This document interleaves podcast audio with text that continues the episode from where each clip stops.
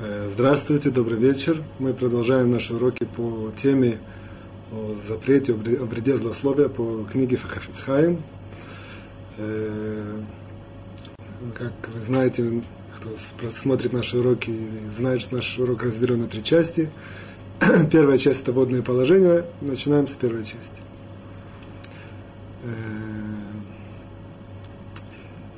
Беленский Гаон в своих комментариях на притче Соломона приводит такое положение, интересное положение, о том, что по, по, по разговору человека можно узнать, в принципе, что у него в, на уме, что у него в, мысли, в мыслях.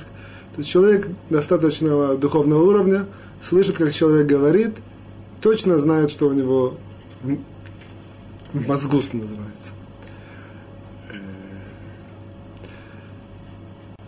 Продвинемся немножко дальше. Бальшемтов – это один из основ... а не один, а в принципе основ... основоположник хасидизма.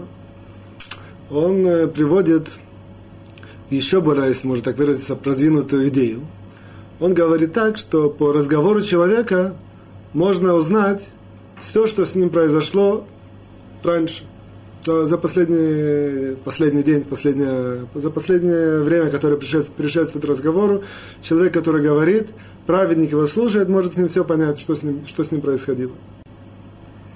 И третье, э, его правнук, правнук Большемтова, это был Рабин Ахман из Бреслев, он пишет еще более продвинутую идею. Он говорит, что о, потому как человек говорит, можно узнать о том, что с ним будет и в будущем. То есть это еще более, э, что, что, называется, такое революционное открытие для нас. Человек говорит, и поэтому мудрец, праведник может видеть э, по его разговору, что с этим человеком произойдет в будущем. В принципе, видим, что в каком-то смысле разговор он затрагивает три сферы. Настоящее, то есть можно видеть мысли человека, какие-то его э, мозговую деятельность. Даже если человек что-то прячет, человек мудрый смотрит то, что он говорит, все знает, что с ним происходит. Все, что происходит в его мозгу. Вот. Можно видеть прошлое, то, что с ним происходило, и можно видеть будущее, то, что с ним произойдет. Вот. Безусловно, все эти вещи, они их могут, что, что называется, расшифровать и ими, а, и ими оперировать только большие праведники. Однако поэтому, безусловно, на нашем уровне мы не можем дать каких-то ключей, более того, я даже не знаю, какие, какие-то ключи, как, как можно этим всем, э, что называется, манипулировать. Если бы это было, то давно это уже было бы коммерческое очень большое открытие. Вот. Для нас важна немножко другая сторона. В принципе, нам кажется немножко это позволяем себе допустить э, такое сомнение, а как это так может человек э, по разговору знать, что с ним было, что с ним будет, что он думает, все, как, как это, на чем это основано? То есть как, мы сегодня попробуем дать некоторую такую базу, чтобы, чтобы увидеть, что зная эту базу, чтобы увидеть, что действительно на самом деле в этом нет ничего, ничего такого революционного, какого-то открытия, и все очень просто. То есть мы, мы немножко поймем структуру души человека, в этом ракурсе, который нам нужен, и видим, что, в принципе, в соответствии с этой, с этой структурой, это, в принципе, нет, нет, нет, нет, это несложно э, знать все эти открытия, что с человеком было, даже что с человеком будет, и как он думает, и что он замышляет.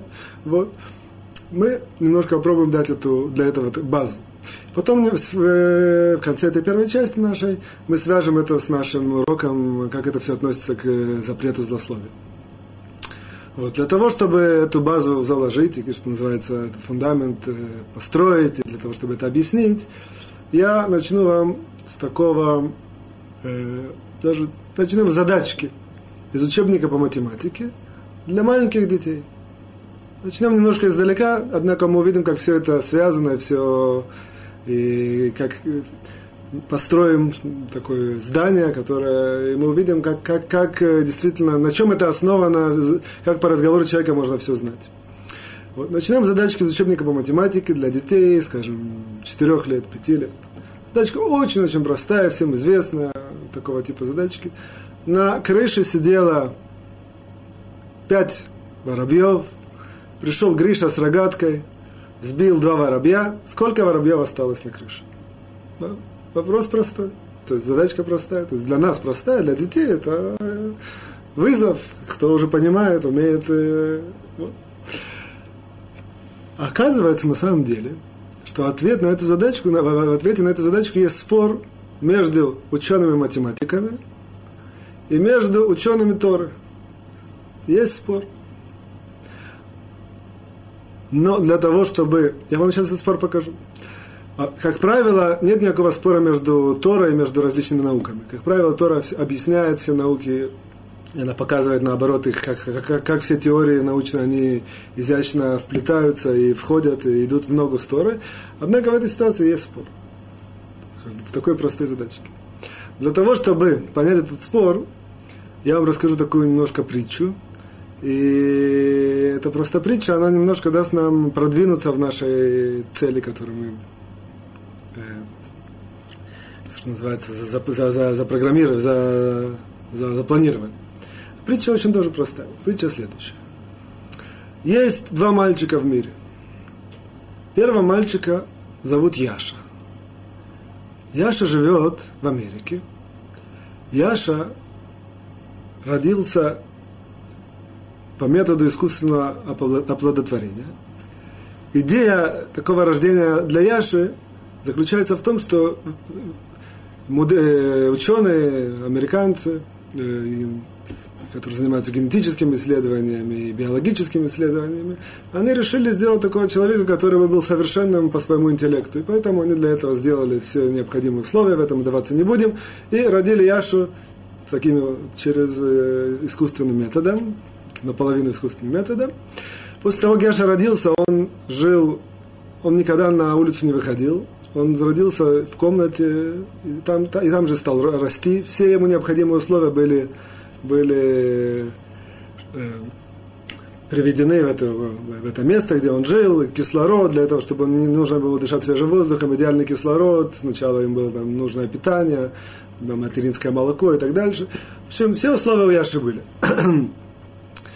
Э, и поэтому, поскольку действительно в задумке Яши, Яши предназначается быть большим э, человеком, интеллектуалом, вот, он действительно с, с, с маленького возраста начал давать э, различные показатели. То есть, скажем, в полгода он уже ходил, в год он уже хорошо говорил, в полтора года он уже бегло читал, и в два года он уже начал немножко учиться. И два с половиной года он уже задавал вопросы, на которые не все э, старшеклассники знают ответы. Вот. Сегодня Яше три года. Итак, Яша растет в таких э, тепличных условиях. Яшу спросили этот вопрос, который мы с вами изучаем. Вопрос, на, на крыше сидел опять Воробьев, пришел Гриша, сбил два, сколько осталось? Яша посмотрел немножко странно на того, кто его спросил, почему спрашивает такой примитивный вопрос. Тем не менее, Яша ответил, осталось на крыше три воробья. Правильный ответ. Теперь перейдем в другую часть нашего земного, полуш... земного шара. Есть другой мальчик, которого зовут Абраша. Абраша это обычный, обычный еврейский мальчик в э, Иерусалимском, э, в квартале, который родился и живет в кварталах Иерусалима. Ничего он не такого нового и, и революционного никогда в жизни не слышал. Обычно родился, обычно живет, обычно бегает, обычно играется, а математики, понятно, что до сих пор еще не слышал. Вот. Ему три года. Его тоже спросили. Вопрос. Три, пять воробьев, два Гриша сбил, сколько осталось? Яша по наивности, э, слегка, я извиняюсь, Абраша по наивности ответил, ничего не осталось. Другие воробьи, они испугались и улетели. Ведь воробьи сидели на крыше, два сбили, остальные увидели, что такая ситуация, взяли и улетели. Мы видим, что есть спор. По математике в этой ситуации действительно 5 минус 2 – 3. А по, если мы возьмем, э, возьмем во внимание еще окружающую нас действительность и в соответствии с этим проанализируем, проанализируем эту задачу, то мы увидим немножко другой ответ, ничего не осталось. Вот. Это нам, в принципе, само по себе, это не наша тема, показывает принципиальное отличие Тора, изучение Тора от всех других э, дисциплин, от всех других наук, теорий, то Тора в конечном счете после всего берет в э, расчет э, окружающую нас действительность. Она принимает решения, дает ответы, анализирует и, и дает какую-то инструкцию жизни по, по, в соответствии с окружающей нас, нас, нас действительностью, а не в соответствии с какими-то теориями или надуманными идеями или какими-то э, человеческими страстями, которые он не понимает, где они начались, где они закончились. Это как бы я в сторону оставляю. В любом случае, идея, которая нам важна, это идея следующая. Мы, давайте зададим вопрос. Кстати, я к вам только скажу к слову, что спор с Абраша и Яшей, между Абраша и Яшей, этими мальчиками, это, в принципе, спор, который не начался от них. Это есть, в принципе, спор между их, их дедушками тоже, которых тоже звали Абраша и Яша. И кто хочет об этом послушать, есть, есть лекция, еще до того, как мы начали этот курс, есть лекция, э, которую я говорил о счастье, там есть э, тоже спор, или даже соревнования между Абраша и Яшей и другими людьми. Э, кто хочет, может там послушать. В любом случае, зададим такой вопрос. Почему Яша не ответил как Абраша? Ведь действительно, вроде бы действительность, здравая действительность подсказывает, что, что так и есть, что в такой ситуации ни одного воробья не останется на крыше. Вот. Ответ очень простой.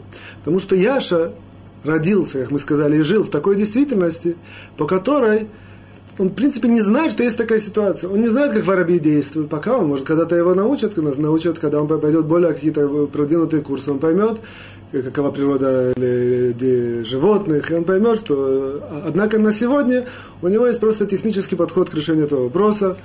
5 минус 2 равно 3, ответ 3. То есть вся, вся причина, вся проблема, скажем, Яши в том, что он не знает окружающую его действительность. Если мы продвинемся, сделаем маленький шажок вперед, мы оказывается, что в принципе, то же самое происходит с нами в нашем мире. Опять же, это не наша тема, однако это нам дает немножко продвинуться в нашей теме. Вот. Мы живем в определенном мире, мы считаем, что это действительность, которая она есть. Мы живем как в такой в четырех стенах, в которых жил Яша, и мы верим, что то, что нас окружает, так это безусловно, я же тоже знал, что если там подвинуть стол, он двигается, если там ударит по стулу, он падает. То есть какие-то вещи, на которые на уровне его действительности сокращенной или сжатой, в которой он находится на этом уровне, то, что он мог проверить и пощупать, он это знает. Однако широкую действительность, весь э, этот широкий мир я же не знал. Понятно? Вот, то же самое мы. Мы живем несмотря на то, что мир, наш мир такой богатый, и красивый, и обильный, и объемный и так далее, тем не менее мы не знаем одного простого правила, что в принципе над этим миром есть некоторая действительность более широкая, более глубокая, более высокая, которая называется духовная действительность. В принципе, духовная действительность, зная ее, ну, то есть люди духовного уровня, которые знают ее, они видят, смотрят на этот мир по-другому. Это, это не значит, что они странные, это мы странные. Мы странные, потому что мы находимся в четырех стенах, стенах. Мы не знаем, что, что происходит вне, что происходит э, э, в высших мирах, как этот мир управляется. Однако я не вдаюсь, нам хорошо и здесь, поэтому я это оспаривать не буду. Продвинемся в нашей теме. Мы спросили такой вопрос, как обосновать то, что большие праведники могут по разговору человека знать, что у него в мыслях, или что с ним было в прошлом, и что с ним будет в будущем. Как? Для этого нам нужно немножко приоткрыть некоторую информацию из, из духовной действительности. Эта информация сама по себе важная, она в наших уроках тоже нам она будет полезна. Вот. Откроем ее только в определенном ракурсе, который нам нужен для этих уроков, а именно следующее. Человек в этом мире существует в трех плоскостях. Мы как-то говорили трех составляющих человеческой души, это одна из плоскостей, как посмотреть на человека. А сейчас мы скажем другой, совсем, совсем другой плоскости. Человек в этом мире существует в трех плоскостях. И это, это вещи понятные и простые, однако, тем не менее, я это покажу вам некоторую глубину, которую мудрецы нам передали. Что это за три плоскости? На уровне мыслительной, на уровне разговора и на уровне действий. В принципе, это три, три плоскости, в которых человек чувствует. Любой человек от новорожденного и до конца существует в этих трех плоскостях. Понятно, что у каждого человека эти три плоскости выражены по-разному. Кто-то больше говорит, кто-то очень много действует, кто-то очень много думает, а у кого-то не сбалансированный в такой пропорции, в другой пропорции. Однако, если дать такую в определенной плоскости, это характеристика любого человека. Итак, это мысли, действия и разговор. Вот на мудрецы нам сказали, что это не являются три э, разделенных сферы, а все эти три сферы, они между ними есть взаимосвязь. Три сферы, которые взаимосвязаны. А именно, то есть можно дать такую схему, я бы нужно было нарисовать, но, но ничего страшного. Схема, схематично это будет так. Ядро – это мысль человека, оболочка – это его действие. Между этим ядром и оболочкой можно рисовать такую условную линию – это разговор. В принципе, разговор человека – это не сфера деятельности, которая существует сама по себе. Это сфера деятельности, деятельности которая соединяет мыслительную сферу с, со сферой действия человека. Вот. Поэтому, например, это понятно, что если человек о чем-то думает, чтобы это выразить, он говорит это словами. Если человек хочет кого-то побудить к какому-то действию, он тоже говорит слово, и, соответственно, на, на основе слова, и мы как-то учили в одной из лекций, что словами речи управляют, он говорит э, разговор, говорит, и в соответствии с разговором начинается действие. Это все правильно, это все как бы консистентно тому, что мы уже знаем. Однако добавка или новшество, которое мы сегодня открываем, что оказывается, что э, речь человека, разговор человека, он постоянно, э, его как бы постоянный статус, постоянный перманентный статус, он всегда связать между внутренностью и внешностью. То есть внутренняя, внутренняя начинка человека, то есть мыслью и внешней. То есть это, это, это всегда происходит с помощью разговора. Поэтому, после того, как мы поняли эту схему, поэтому мы теперь понимаем, по крайней мере, на уровне идеи, о том, что если человек достаточно духовного уровня, знающий определенные области Торы, в которые мы не углубляемся, он слушает разговор человека – то он, зная всю эту схему, как она работает, то есть мы нарисовали очень схематично, люди, которые знают это глубоко, знают, как это все связано, знают все, то же самое, как, человек, как машина, можно сказать, у машины есть там оболочка, мотор, руль и так далее. Кто знает более тонкости, он понимает, что есть в машине еще куча всех мелких деталей, насколько лучше, насколько больше человек разбирается в особенностях машины, настолько он является больше, большим специалистом, если есть какая-то неполадка, как, это, как, как, с ней, как ее починить, как, как с э, какими-то проблемами в машине можно бороться. То же самое и в случае системы человека. То есть мы нарисовали схематично, однако праведники знают более глубоко. Не видят, видят, видят э, разговор человека. По разговору человека они сразу проектируют э, все могут нарисовать проекцию и дополнить другие составляющие его. Соответственно, понятно, что по разговору человека непосредственно не знают, как, как мы сказали схематично, разговор соединяет внутреннюю мысль с внешней, с действиями они сразу же проектируют, какие, какие у человека мысли, о чем человек думает, какие у него намерения. Человек может думать что-то очень хорошее, а на самом деле, это, а на самом деле говорит совсем другие вещи. Мы простые люди, наивные, слушаем, что он говорит, и верим тому, что он говорит. А праведники, большой духовного рода человек, он, он понимает э, очень четко, как, как, как разговор отражает, в принципе, всю эту внутреннюю начинку, мысль интеллект, все, что находится внутри. Можно такую дать аналогию, просто чтобы это было более понятно. Есть люди, например, которые, даже не практически все люди, по мимике человека могут судить очень много о человеке. Мимика – это выражение лица. Вот, даже, даже самые маленькие дети уже в возрасте 5-6 лет, они уже понимают, что такое гнев, что такое веселье, что такое отчаяние и так далее. То есть мы видим, что, безусловно, есть у человека определенные внешние проявления, внешние признаки, по, по которым можно, можно судить о внутренних внутренней э, эмоциональной сфере человека.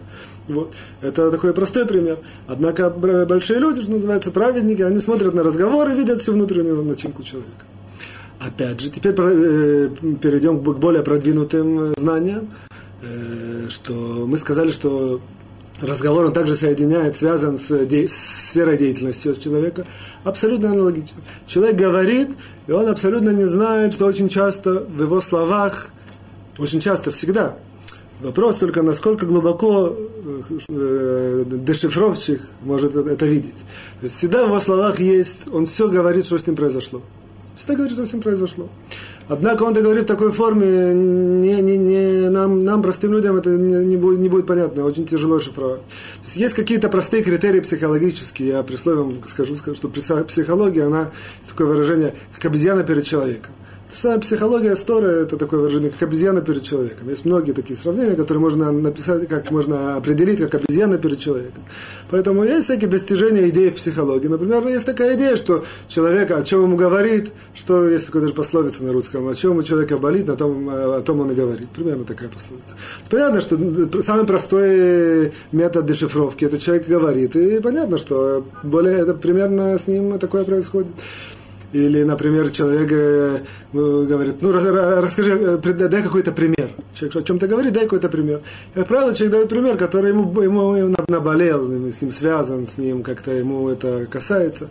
Вот. Однако существуют э, такие ситуации, когда человек интеллектуально более высокого уровня, он хочет, что называется, уйти, уйти от слежки. Он наоборот, он говорит так, чтобы это не было связано. У него есть там, например, проблемы в здоровье, он, он начинает рассказывать вам, что у него есть проблемы с детьми. Поэтому, одна, э, э, поэтому это, это, что называется, все на психологическом уровне. Поэтому психологический уровень нам не интересен. На уровне Торы это, это гораздо более глубже. Праведник смотрит на разговор человека, и он понимает, что с ним было. По той же самой причине, и это еще более глубокий уровень, человек, оказывается, что большой человек, большой праведник, я, я не знаю, в скобках скажу, или есть такие праведники в нашем мире, в наше время, я не знаю. Однако в прошлое время были, были такие праведники, которые слушали, как человек говорил, в соответствии с этим представляли и знали, что у человека будет. Поэтому мы могли им часто какой-то совет, и все. Не потому, что они были более духовные. Есть еще духовном уровне нет конца. Есть уровень, когда человек, вообще можно человека не смотреть, и ему приходит озарение. Это всякие очень большие духовные уровни. Однако есть такой духовный уровень высокий, однако не идеал. Человек слушает о том, что говорит ему э, спрашивающий его, и из этого он может понять, что, что это самое, что с ним будет в будущем. В любом случае, это как бы введение, которое мы сделали, что, оказывается, нет ничего такого революционного или что-то такого, какой-то большой э, глубокая идея, которую нельзя понять, на самом деле все очень просто. Вопрос только, насколько мы понимаем и знаем нашу действительность. Если мы знаем нашу действительность, понимаем, что она ограничивается какими-то техническими кнопочками или какими-то конфетками, или, я не знаю, еще другими вещами, то понимаем, понятно, что мы живем, живем в очень ограниченном мире.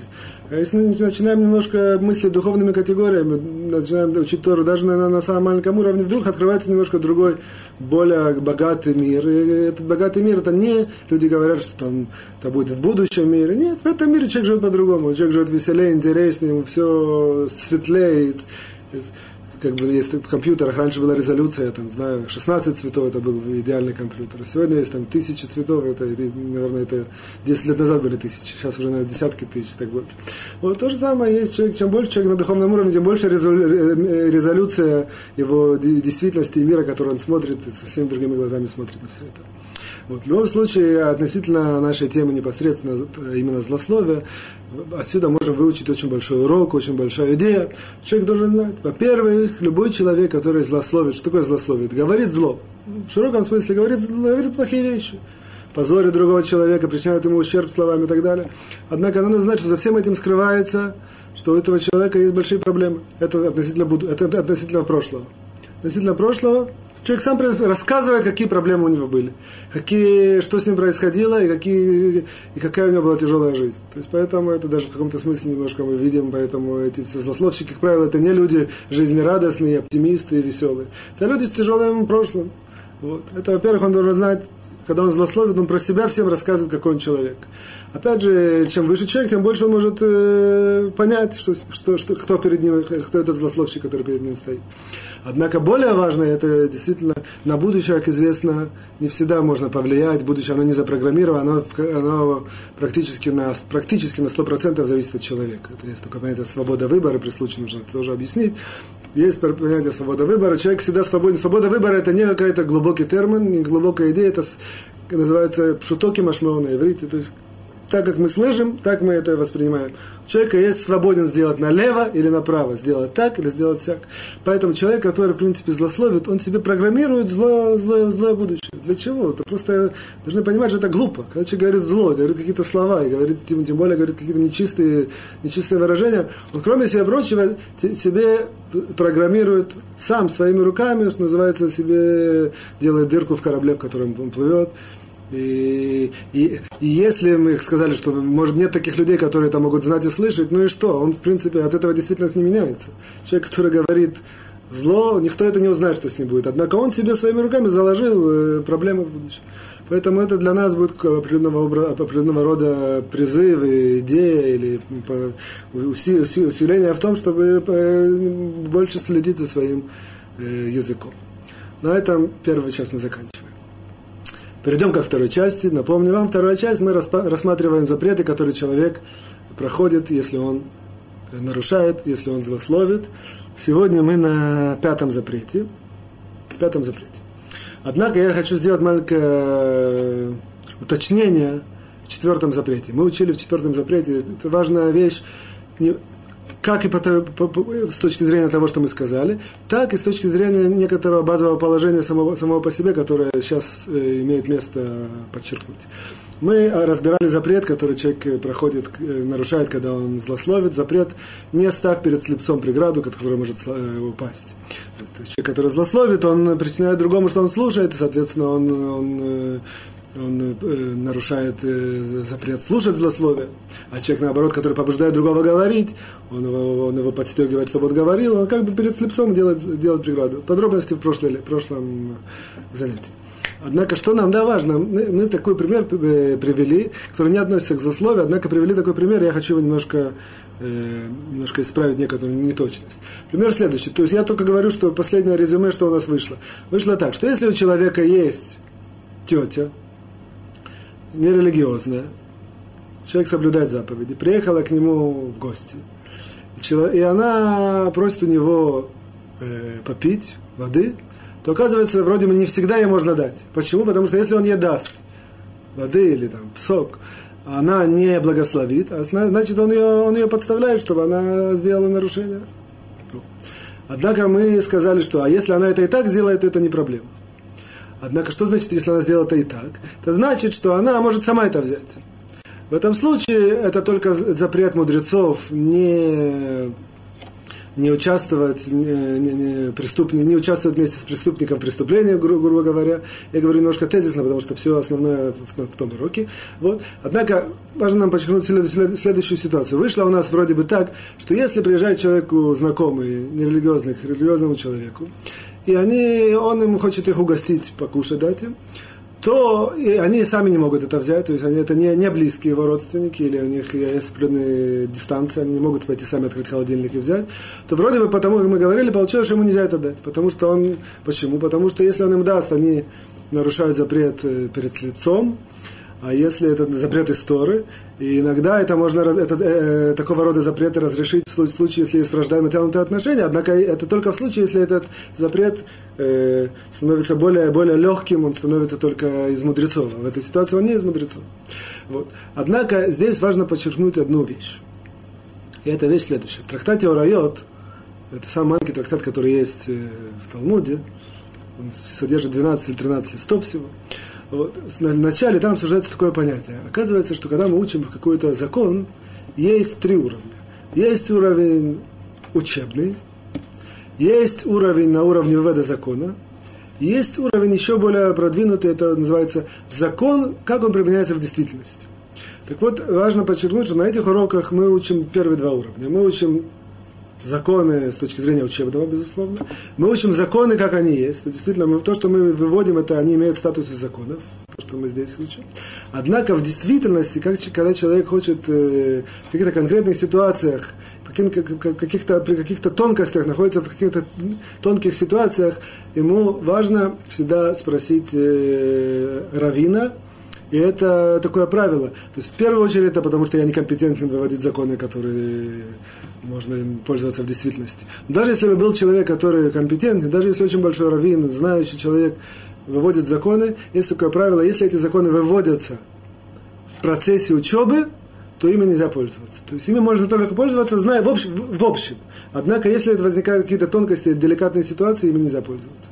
То есть, поэтому, э, что, что касается наших уроков, если создалась ситуация, мы точно говорили про эту ситуацию, то, может быть, можно как-то на это положиться. Однако сделать какие-то выводы, чтобы сказать, что это похоже на эту, или даже это нужно всегда спрашивать у Равина, как действовать правильно или точно. В любом случае, в этой ситуации, э, как мы сказали, действительно будет такой ответ, что по закону ему нельзя так делать. Ему нельзя будет дать, дать, дать тете или дяде, или каким-то родственникам, нельзя будет дать, э, грубо говоря, покушать. Э, должен как-то будет обойти это сделать, э, чтобы...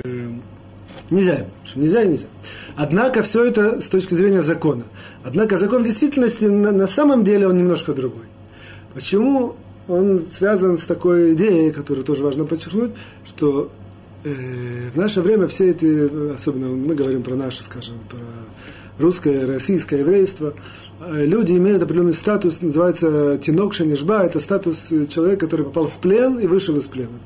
То есть еврей, которого в детстве э, как-то поймали какое-то племя, скажем, австралийское племя, поймало еврея, его держало в каком-то возрасте, и в возрасте 20 лет ему удалось выйти оттуда.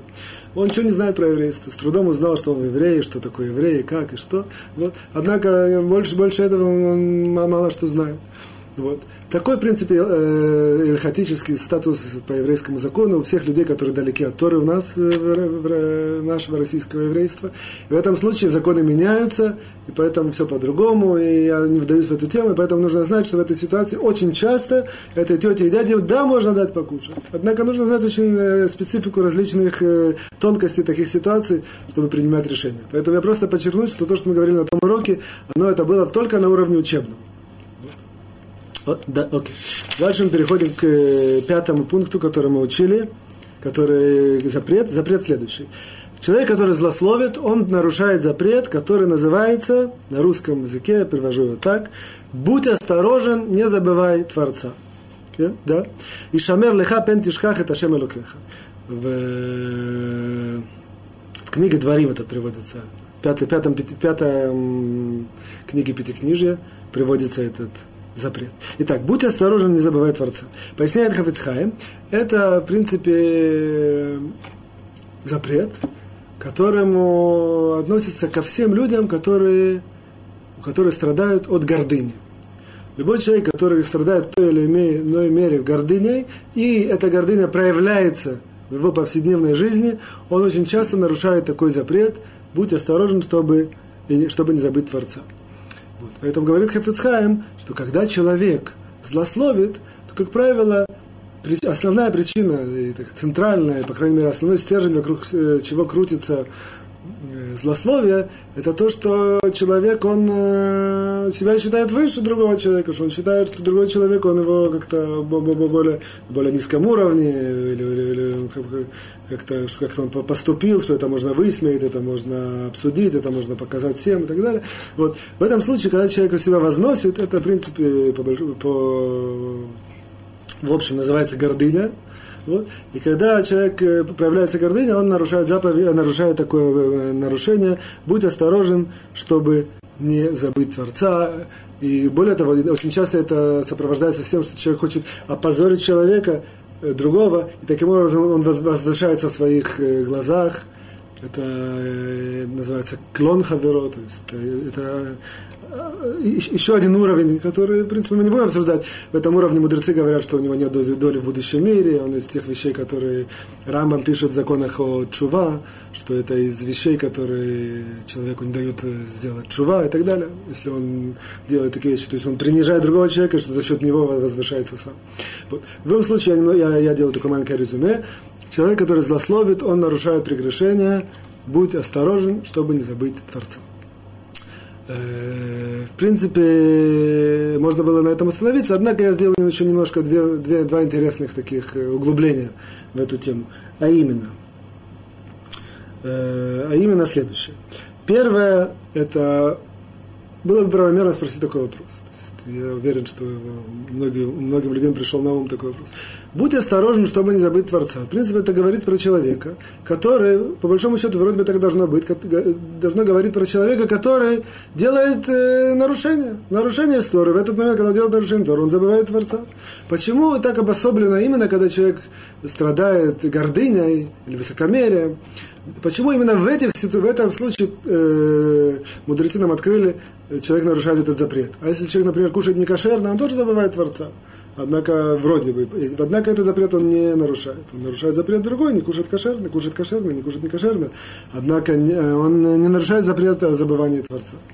Вот. Это первое.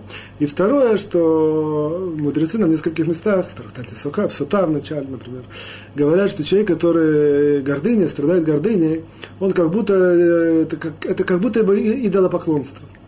Вот это бы как будто немножко странно. Очень много есть мест в Талмуде, которые приводят различные э, ситуации, которые связаны с качествами человека, и говорят, это как будто развратничает, как будто бы там, разрушил весь мир и так далее. То есть это как будто бы, в принципе, немножко, если мы очень глубоко, нужно немножко понять, что это, что за этим кроется, как это как будто работает. Вот. Э, как для этого мы дадим следующий относительно простой ответ.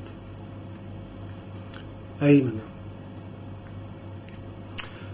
что тоже очень интересное основоположение, которое человеку важно знать. В принципе, важно знать, что человек, а я только единственное подчеркну, что это, этот, есть история, Хафицхаймер приводит вкратце, есть история, что этот, этот запрет, как правило, мы знаем, что все запреты из 613 заповедей, они, как правило, запреты на действие. Вот очень мало из них это запреты на какие-то мысли, на какие-то... Есть, есть. Но, и тем более, тем более практически нет. Рабхайм Виталь в, книжке «Шарик душа» это обсуждает, это ученик Ариза, Рабхайм Виталь, обсуждает, что вроде мы на человеческие качества вообще мы не находим запрета в Торе. Он, он дает ответ на это, что это, это, это в принципе база, басис, это, это фундамент всей, всей, всей, всей Торы, поэтому это понятно, это, это алифбет. Да, алифбет, азбук, азбучная это самое, истина.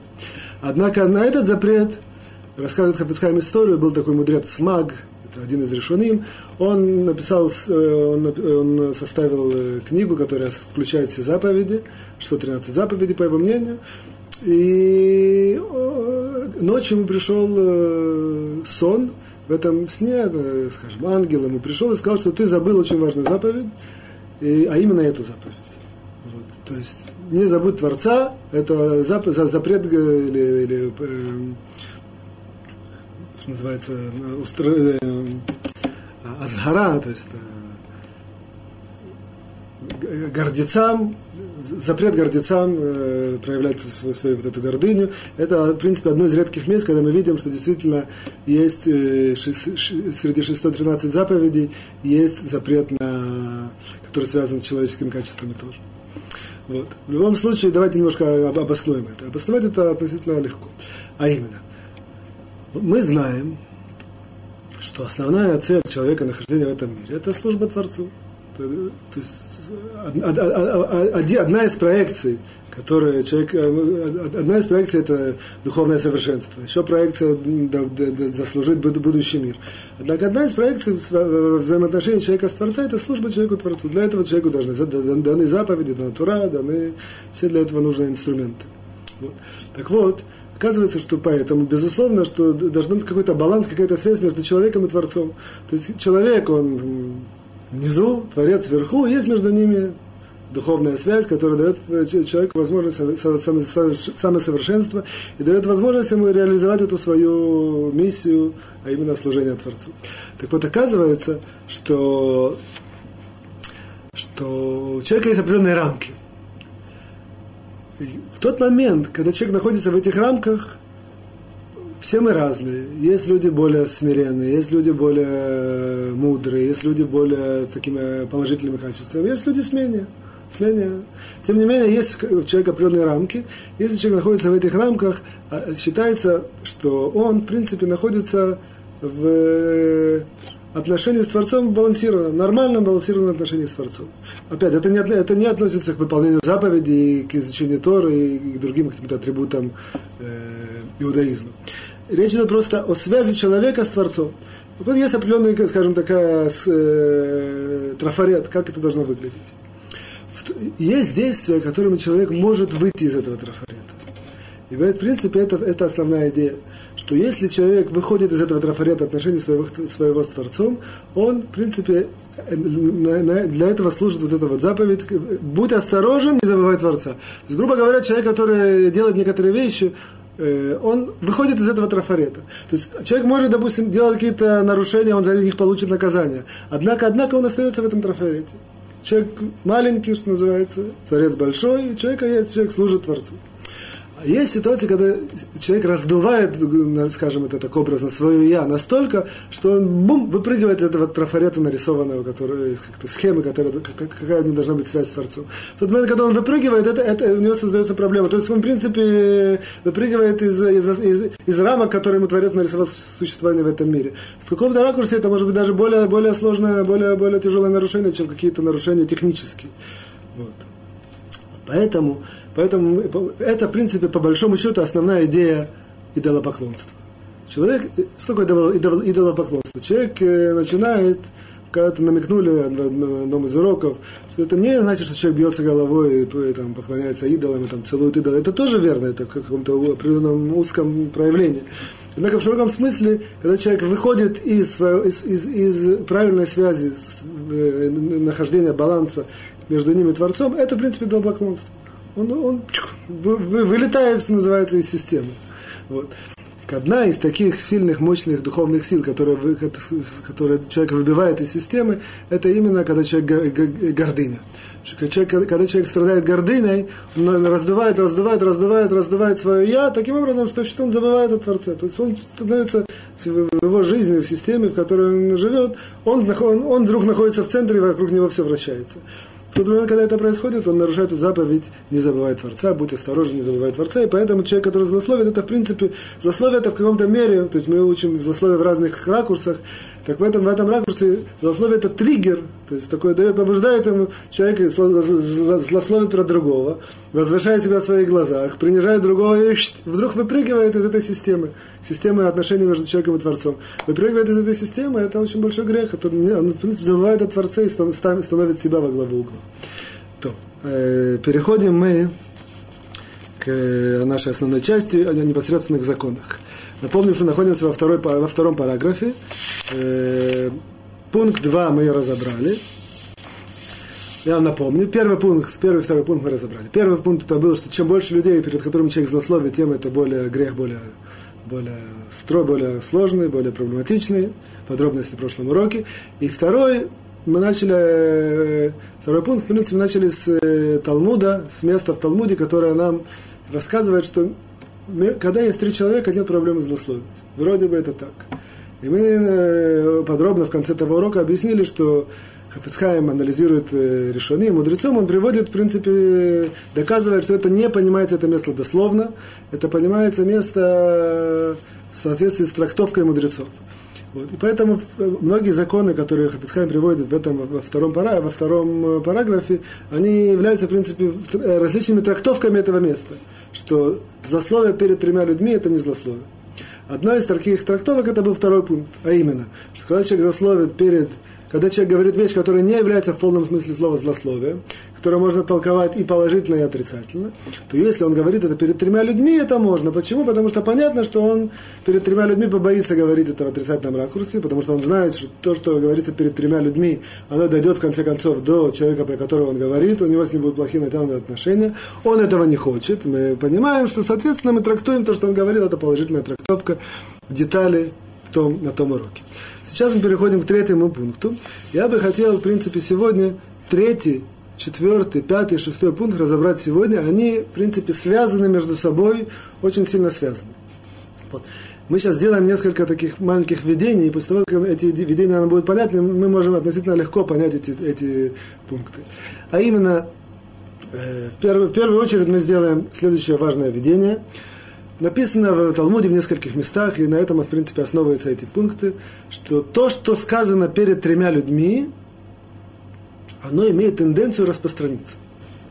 Э, в данном случае не относится к злословию, это именно это, это, это, э, корень этого совсем других, это в, в, в имущественных проблемах, когда человек завладел э, имуществом другого человека, и он там находится достаточно долго времени, то ну, я не буду в это углубляться. В любом случае, если то, что сказано перед тремя людьми, оно это имеет, имеет тенденцию распространиться. Почему это так? Вот. вот мы это немножко объясним. Во-первых, это простая статистика мудрецов. То есть мудрецы сделали такую статистику, есть такое понятие статистика мудрецов, которой нам достаточно, чтобы на это опереться. Однако более глубоко это можно объяснить следующим образом что такое тоже идея или основоположение, которое мы сейчас э, откроем, скажем, что все числа, все числа, которые есть, от 1 до, до 9, в принципе, простые числа, дальше с, 9, с 10 и дальше это называется уже составные числа. 11, в принципе, 10 и 1. А 10 это как бы вершина простых чисел. Это тоже, в принципе, один в десятичном размере. В любом случае, Э, все числа, у них есть смысл, большой духовный смысл. У каждого числа есть какой-то духовный корень, духовный смысл. Вот. Мы все не расскажем, однако начнем с э, один, его духовный смысл это единство. Два по смыслу это разделение. То есть это Поэтому, например, муж и жена это двое, это их основная, как сказать, а, а, а, естественно, их отношение – это разделение. Все думают, что когда люди женятся, происходит что-то идеальное. Наоборот, когда люди женятся, происходит разделение. Нужно построить идеально. В любом случае, цифра 3 – это тоже единство. Однако это единство, я которое бы называл одно единственное, сложное единство. Или единственное, которое, в отличие от, от один, которое единство простое, три, это, оно, в принципе, предназначено быть единством, однако одно единство, которое строится.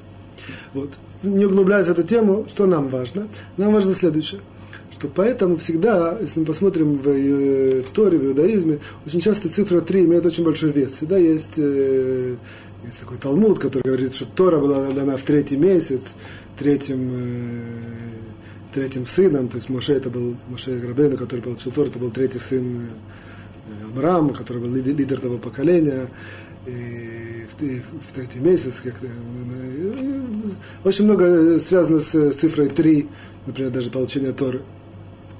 С левиты, Коэн, Коэн, Коэны и, и Израили, Израиль. Вот. В общем, цифра 3. Что нам важно? Важно следующее. Нам важно, что цифра э, 3, она имеет такую как бы э, тенденцию, что в любой вещи, в принципе, есть всегда три компонента. Есть две стороны и середина. Поэтому, поэтому, если мы смотрим всегда, посмотрим, сразу сделаем такой прыжок. Я сначала думал немножко это развить, эту тему. Я вижу по времени лучше не углубляться. Только, скажем, конспективно в конце, как, как бы результат следующий. Что когда мы видим три человека, то эти три человека, в принципе, нам в духовном плане являются совершенством. Всегда один из них в относительном плане является как бы правой стороной их какого-то духовного представления, которое они представляют. Один является левой стороной, а один является центром, центральной фигурой, центром этих тройки. Всегда так. Вот поэтому и, и в соответствии с этим, если есть какая-то информация, которая разделилась на три человека, и эти три человека нам ее передают. И каждый из них нам дает ее частично, нам передает ее частично то оказывается, что на глубоком уровне получается следующая вещь, что три – это достаточное, это минимальное число людей, которые могут передать какую-то информацию, каждый чуть-чуть, так, чтобы, в принципе, потом эта информация получилась целиком. То есть если один человек нам отдаст какую-то информацию чуть-чуть, то это останется чуть-чуть. Если два человека нам, нам дадут чуть-чуть, нет никакой гарантии, что в конце это соберется в целое. А когда это три, когда эта информация, три человека нам передают информацию, это всегда с большой гарантией собирается этот пазл, есть такое выражение, э, и, и эта информация э, получается целиком. В соответствии с этим. Если есть какая-то информация, которую знают три человека, перейдем немножко к нашей теме. Например, э, три человека слышали какой-то лошонара, какое-то злословие. Три человека слышали. Каждый из них сам по себе знает, что запрещено злословить, и он, и он, э, и он выполняет это, и он не злословит. Однако нет никакого запрета сказать что-то из этой информации, которая не является злословием. Правильно? То есть, он говорит какую-то часть, частичку. И другой человек какую-то частичку, и третий человек какую-то частичку. Так оказывается, что, как правило, очень часто, что эти, когда эти частички этих людей начинают распространяться, то в конце концов они делают общее, общее э, соединяются, и, и, и вся эта информация получается целиком, а, а, а целиком она была, в принципе, как, как, э, как лошонара, как злословие. То есть, опять же, один человек, мы немножко сейчас начинаем переходить к нашей теме, один человек сказал злословие, Три человека слышали. Он, безусловно, сделал грех, он сделал запрет. Однако три человека тоже слышали. Теперь каждый из них, он верен законам Торы и злословия не говорит. Однако что-то из этого он говорит, то, что не является злословием. И так, после того, как это каждого, то, что каждый из них что-то скажет, это переходит из уста в уста, происходит такая тенденция интересная, что в конце концов собирается этот пазл. Я надеюсь, что пазл это понятно, что это такое. Э, говорят их пазл? Пазл. Собирается пазл, и все, и вдруг, и вдруг видится, что, что в принципе перед нами есть злословие. То есть каждый из них про злословие не сказал, сказал, сказал что-то, тем не менее, в конце концов, появилось, появилось злословие. Э, привести, я такой, например, маленький пример приведу. Например, приехал человек в Ешиву. Из России приехал в Ешиву. И этот человек, э, новый репатриант, приехал в Ешиву, начал учиться, все. Однако он является гер, Гер это прозелит. То есть он э, об этом никто не знает. Э, и вообще это не очень приятно ему, чтобы это, про это люди знали. По ряду причин. Может, при случае мы разовьем это. Вот. Э, один человек рассказал трем, что он прозелит. Вот. Сделал злословие, нарушил грех. Эти три человека не хотят говорить злословие. Каждый из них, а однако каждый из них говорит что-то. Например, его зовут Абраша. Абраша прозелит. Вот. На, на, Вот. Э, каждый из них, один, один, один из них говорит там своим друзьям, а вы знаете, я узнал что интересное про Абрашу. Да, интересно, ничего страшного. А другой говорит, а вы знаете, каким-то, а у нас, оказывается, в Ешиве есть паразелит. Не говорит, кто это. Став, кто-то. Вот. А третий э, не поверил вообще то, что сомневался, или это так, или нет. И он, э, не знаю, сказал, Абраша, давай, давай поучим, э, есть, есть очень интересная сугия, талмудическая тема про прозелитов. Интересно тебе посмотреть? Ничего такого не сказал, сказал при людях. Оп, посмотрел, Абраша покраснел. И так далее. То есть мы видим, что каждый из них вроде бы ничего такого не сделал. То есть, безусловно, каждый из них, э, сейчас будем учить, тоже зависит от намерения человека, от, от, того, с каким намерением он, он, делает эти вещи. Однако каждый из них, в принципе, что называется, по букве закона был чист. А, однако, в конце концов, раз, раз, раз, это одно, два, три, все, создается этот пазл, распространяется дальше, и узнается, что Абраша прозелит, ему это не очень приятно. То есть, вот. Теперь все мы сделали эти водные, что называется, данные ввели. Теперь можем обратиться к закону, который... У нас есть немного времени. Есть четыре закона, однако у нас есть вся информация, чтобы эти законы понять. Эти, в принципе, законы очень тяжелые, как бы, однако мы сейчас, я надеюсь, что сможем их очень просто понять. Итак, Хафицкаем говорит, что есть такое мнение. Нужно запомнить, что все, что мы говорим сейчас, это только по некоторому, некоторому мнению, тем не менее, Хафицкаем его приводит. То есть есть мнение, что так делать нельзя. Однако мы учим мнение, есть такое мнение, что если три человека услышали от одного злословия, да, Миша, Гриша и Абраша услышали от Яши злословие. Вот. Так вот, Миша, Гриша и Абраша, которые услышали, они может, могут это дальше говорить. И это уже не является злословием. Это основано, в принципе, на идее, которую мы уже сказали. Плюс к тому факту, что вещь, которая является достоянием всех, все знают про это, и в этом нет злословия. Как же все знают, они только троем услышали. Оказывается, что в конце концов тенденция, динамика этой вещи будет такая, что все об этом узнают. Сколько мы сказали, вещь, которую слышат три, узнается в конце концов. Все, все ее узнают. Поэтому в этот момент эта информация перестает быть злословием, и ее можно говорить. Это для нас, в принципе, большое открытие, что человек услышал злословие, человек, который ему сказал, он был злословщик, он сделал нарушение, однако он, если он, он это слышал среди, вместе, вместе с тремя, с двумя, то есть всего Сахаколь, вместе три человека, то он-то может дальше говорить, потому что это не злословие. Однако, говорит Хафицхайм, здесь есть условия. Первое условие, что когда он это говорит, он, он, не, должен, он не должен э, намереваться это говорить в качестве злословия. То есть он не должен это говорить в качестве позора, или в качестве упрека, или в качестве ущерба. Он это только может говорить, если к слову ему пришлось такое сказать. Однако само по себе это уже большое новшество для нас, что раньше злословие даже нельзя при слове сказать или просто так. А в этой ситуации, если он это сказал э, просто так, или не, а, что называется, не, не, не постоянно про это говорит, а одноразово, как-то на, без большого намерения, без, вообще без намерения причинить ущерб человеку, про которого он слышал, в этой ситуации это ему можно. И в этой ситуации это не злословие. Это, в принципе, третий пункт. И э, Хабицкам приводит здесь нос, как что есть, которые еще больше устражают, что можно ему только говорить, что если это совсем-совсем пришлось к слову, а не для того, чтобы даже, чтобы он там, как ему хочется просто более красиво или как-то более интересно, чтобы стал разговор, в этом ситуации тоже ему нельзя. То есть по одному мнению, может, даже можно, по другому мнению, только если к слову это вырвалось и все, тогда это можно сказать при условии, что он это слышал в, в, вместе с тремя, то есть все, все, среди, среди трех людей. Это третий пункт. Э, это, это третий пункт. Четвертый пункт. Э, такое правило есть. Гриша, Миша и Абраша слышали от Илюши. Они могут говорить, опять же, если это так к слову им пришлось. Однако любой человек, который слышал от них, дальше он не может говорить. Почему? Мы спросим, а мы же знаем, что вещь, которая распространяется, ее можно говорить? Нет. Ее можно говорить только когда ты знаешь и уверен, что эта вещь говорилась среди троих. А когда ты, Миша, Гриша, Абраша слышали от Яши, а Илюша услышал от Абраши. Илюша не знает, что эта вещь говорилась в присутствии троих. Он просто знает, что эта вещь, э, Абраша ему это рассказал. Абраша его уверяет, я это слышал среди троих. В этом случае Илюше запрещено верить, что это было среди троих. И он, э, для него это он закрывается, нет, нет, нет никакого разрешения ему это говорить. Вот. Я это подчеркну еще раз. Опять же, трое, которые слышали от одного, могут при случае это сказать. Опять же, я подчеркиваю это только по одному мнению, которое Хабицхайм приводит. Однако любой человек, который слышал от них, и он не знает точно, точно, я подчеркиваю точно, что это было в присутствии троих, ему это запрещено говорить.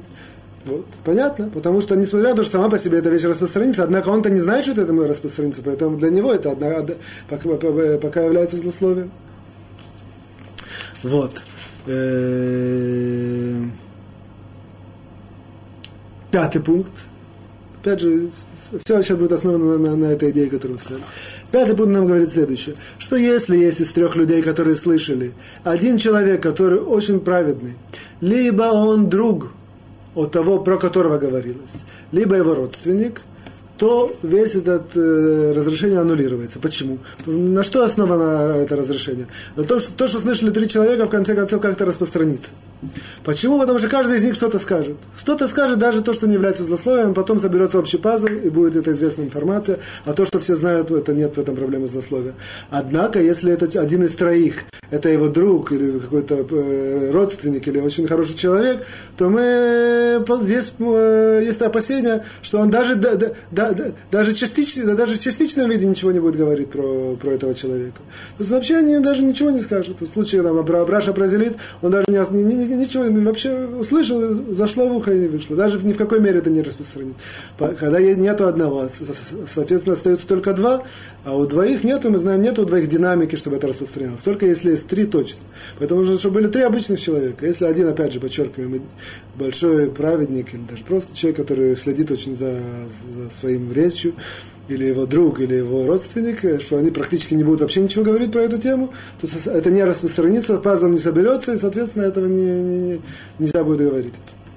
И последнее, шестой пункт, говорит нам следующее, что все это разрешение даже на то, что, опять же, я говорю, это только, одна, а, а, только по одному мнению – и только в случае, что если человек э, не, не намеревается это распространить в форме позора или ущерба. И это говорит только при случае. Это все, все эти условия, которые должны выполниться. Вот. И если и все эти три человека, они средние, обычные, простые люди, и тогда действительно есть динамика, что это распространится. Однако есть еще одна ситуация, когда налагает это запрет, это говорит. Это, все это можно говорить только в этом месте, в котором это все происходило ну, скажем, тяжело дать какое-то географическое ограничение, например, в этом районе, в котором они живут. В каком-то районе. Однако в другом районе, если нет большой связи с другим районом, эта информация не распространится, это уже запрещено говорить. Или, пускай говорит про другой город здесь, То есть, ну, в нашем месте, в наше время это, район, статус района это как город. Какое-то место относительно само по себе, в котором это действительно третий человека слышали, это не злословие, э, это злословие, однако они это сказали не в форме злословия, собрался пазл, информация стала известна. Однако эта информация стала известна здесь, в том месте, где они находятся каком-то географически закрытом месте. Однако где-то в другом штате, или, не знаю, в другом городе, или в другом даже районе, который с этим районом не очень связан, это, про это никто ничего не знает, и поэтому э, по-прежнему существует запрет это говорить. Вот. Итак, э, в принципе, мы относительно закончили. Я только сделаю одну вещь. В принципе, здесь нужно еще сделать одну добавку. Я, я ее планировал сделать, но я не хочу комкать. Я надеюсь, что я сделаю в следующий раз. Однако, что, что это за добавка? Я, я, я хочу показать вам, какая есть, тем не менее, э, навкамина. Навкамина – это то, что нам выходит, что, что мы можем действительно в реальности, как это использовать этот закон. Потому что Хафицхайм нам намекает здесь, что этот закон вообще желательно не использовать. Поскольку только одно мнение, человек никогда не знает, что он намеревается распространить это или, или, или, или сказать при случае. Вот. Поэтому даже если человек слушает злословие, э, э, злословие в, вместе с тремя людьми от одного, лучше вообще это не говорить и не основываться на этом разрешении, даже, даже со всеми послаблениями, которыми мы учили. Вот. Поэтому, в принципе, эти четыре закона, они могут даже получаться, что они не очень применимы. Желательно человек, который действительно хочет выполнять эти заповеди, что он их не применял. Однако, тем не менее, я покажу на следующем уроке одну ситуацию, когда это можно действительно их, да, э, применить, и это будет интересно в каминах, такое, что мы отсюда вы, вы, выведем. Я с вами прощаюсь на этом. До свидания. Желаю всего хорошего, успехов, радости и, конечно, хорошего настроения.